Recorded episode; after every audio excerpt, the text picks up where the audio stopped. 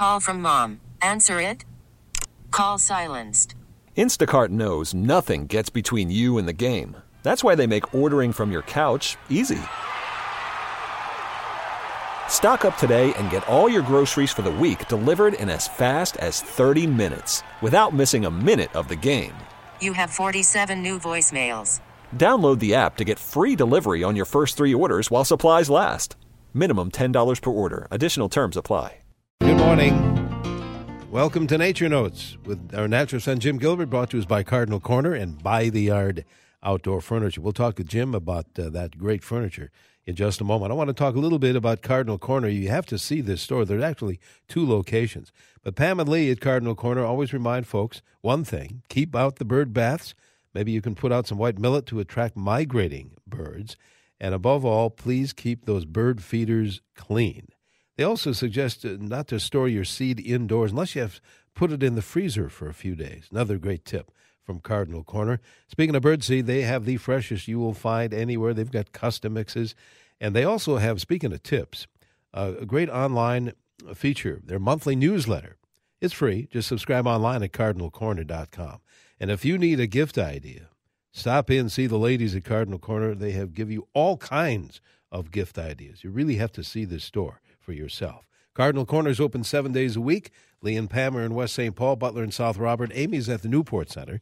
They like to chat with you, 651 455 6556, or visit them online at cardinalcorner.com. You will find out that Cardinal Corner really is more than just a bird seed store.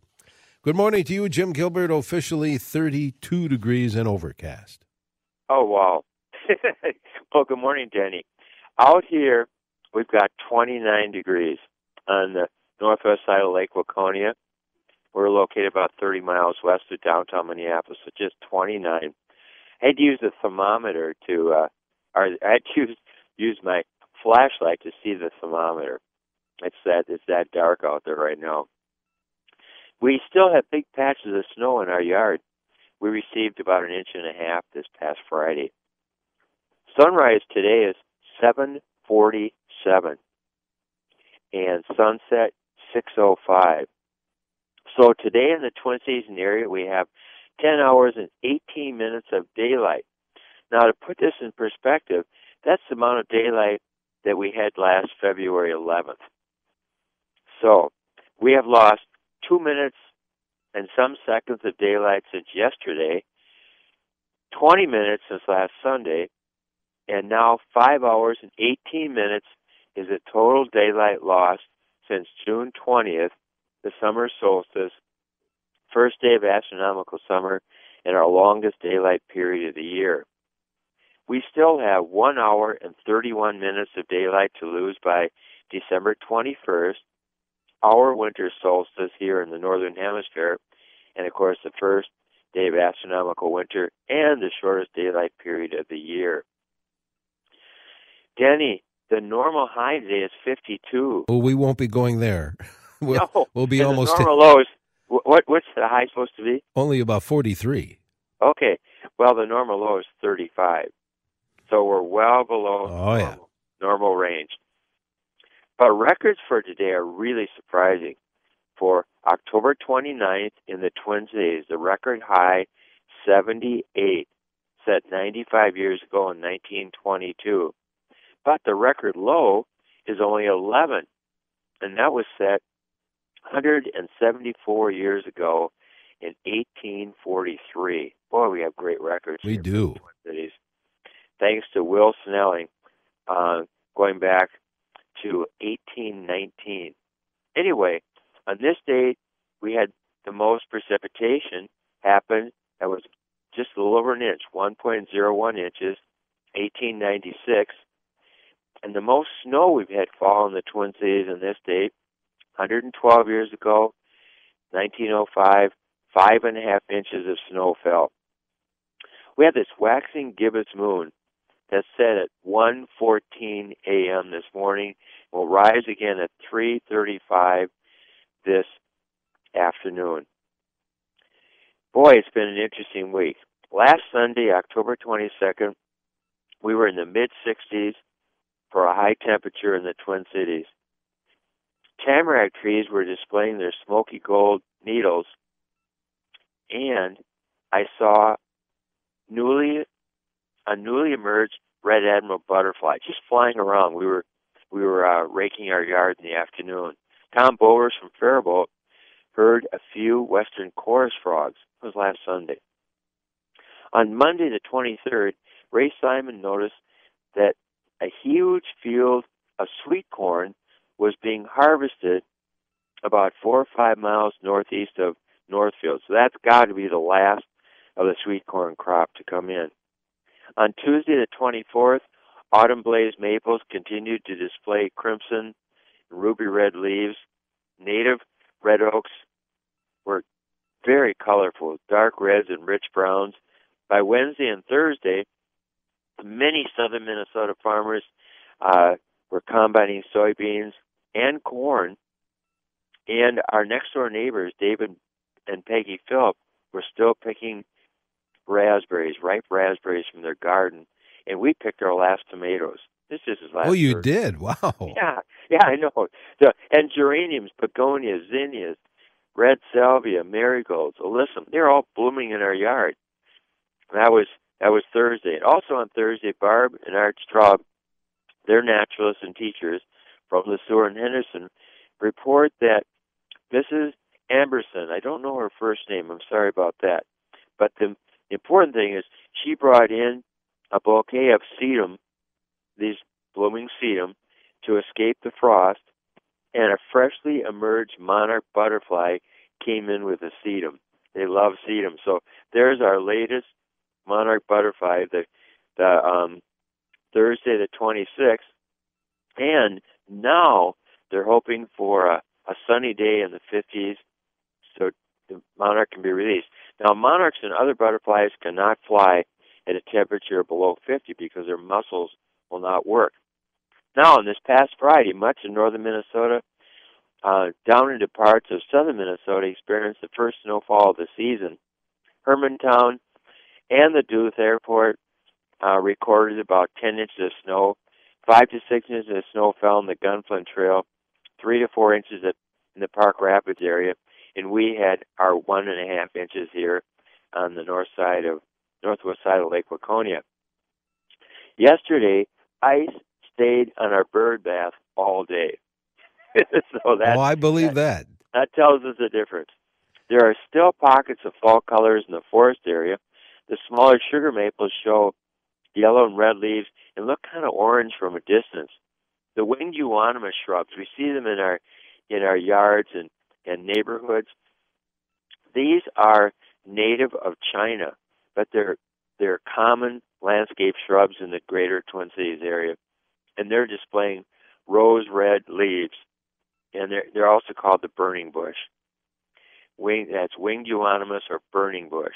Jim Hovder from Little Rock Lake near Rice in Benton County reports that the water temperature has dropped from 50 on the 19th of October to 47 this past Wednesday, and yesterday was only 40 degrees. Now, what happens at 50 degrees, lakes start turning over. So the bigger lakes are now in the process of turning over. Now, and what does that really mean, turning over? Well, what it means is that you've got the lower, the deeper water coming up and the upper water going down. Because as the temperature drops, the water gets more dense, heavier. And we finally get to 39, and then at 39 the water is less dense, and the top layer, when it gets to be 32, will freeze. David and Mary Brislance, live on the ridge above Lake Superior at and report seeing hundreds of American crows migrating down over Highway 61 toward Duluth this past Wednesday, the 25th. They spotted the first snow buntings Thursday, the 26th, and by yesterday, they saw flocks of snow buntings all over the place, even along Highway 61 and in Grand Marais. Each year, about the last week of October, the first snow bunting flocks return to parts of of our state, the northern tier of our state, and soon flocks will be seen in the southern part of Minnesota, where they prefer open areas such as farm uh, fields. They spend their summer in the Arctic tundra or on the Arctic tundra, And these five to seven inch well, six to seven inch, about a little bit bigger than a sparrow, six to seven inch insect and seed eating birds are also found in Eurasia. No other songbird shows so much white. In autumn and winter, some individual snow buntings look quite brown, but when they're but when they're that's when they're on the ground eating seeds. But when they take flight, their their white flashing wings and wing patches easily identify them. That's the snow bunting. Okay. Also, Go ahead. I got to do one more here Sure. with Dave and Mary. Also, Dave and Mary Brislands from Lutsen saw the first of the season common redpolls yesterday. Thousands of these five-inch brown striped birds with bright red caps and black chin spots had arrived from the far-reaching parts of Canada. The Brislands saw flocks, flock after flock of common redpolls eating clusters of paper birch seeds. Other migrants seen yesterday were Bohemian waxwings with American robins eating the native mountain ash berries, four rough-legged hawks flying overhead, and two white-winged scoters on the Grand Marais Harbor, and red-breasted mergansers. That is pretty neat. You mentioned uh, Lake Superior, and I was wondering if I was just telling Dennis here. Did you see any of the video of some of the waves there this past? I sure did. Holy 15 mackerel! foot waves. Can Wow. you imagine the power? Unbelievable! And, Unbelievable! and David said that that rocks were, I mean, just not just pebbles, but rocks. You know, like size of a softball or baseball, maybe, were coming in the the parking area um, in Grand Marais, out by the the Coast Guard station. I heard even Glensheen got a little damage as well in, uh, Yeah. in Duluth. Yeah, wow, that that's really something. Say, I wanted to before we talk about by the yard, I got a real nice note from uh, Dr. Raymond Faber, who's a professor of biology at St. Mary's in Winona. He says Yes. this uh, My ornithology class got a treat on Thursday afternoon when we observed two whooping cranes flying over Trempealeau National Wildlife Refuge along the Mississippi River near Winona. The refuge manager says it is the first time that whooping cranes have been reported at the refuge. How about that? And what day was what was day was that? Thursday afternoon. Thursday, Dr. Faber. Yeah. Wow.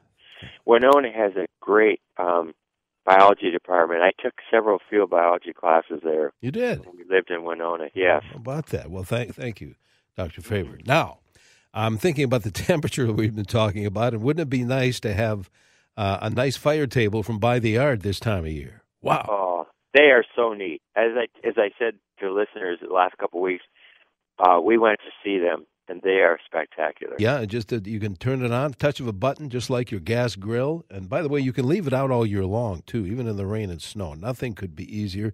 And when you uh, when you, you are done enjoying, you just turn the dial. That fire is out, and you're going to find that if you. In fact, Jim and I urge you to get to the showroom down near Jordan, Minnesota. Quick drive down 169.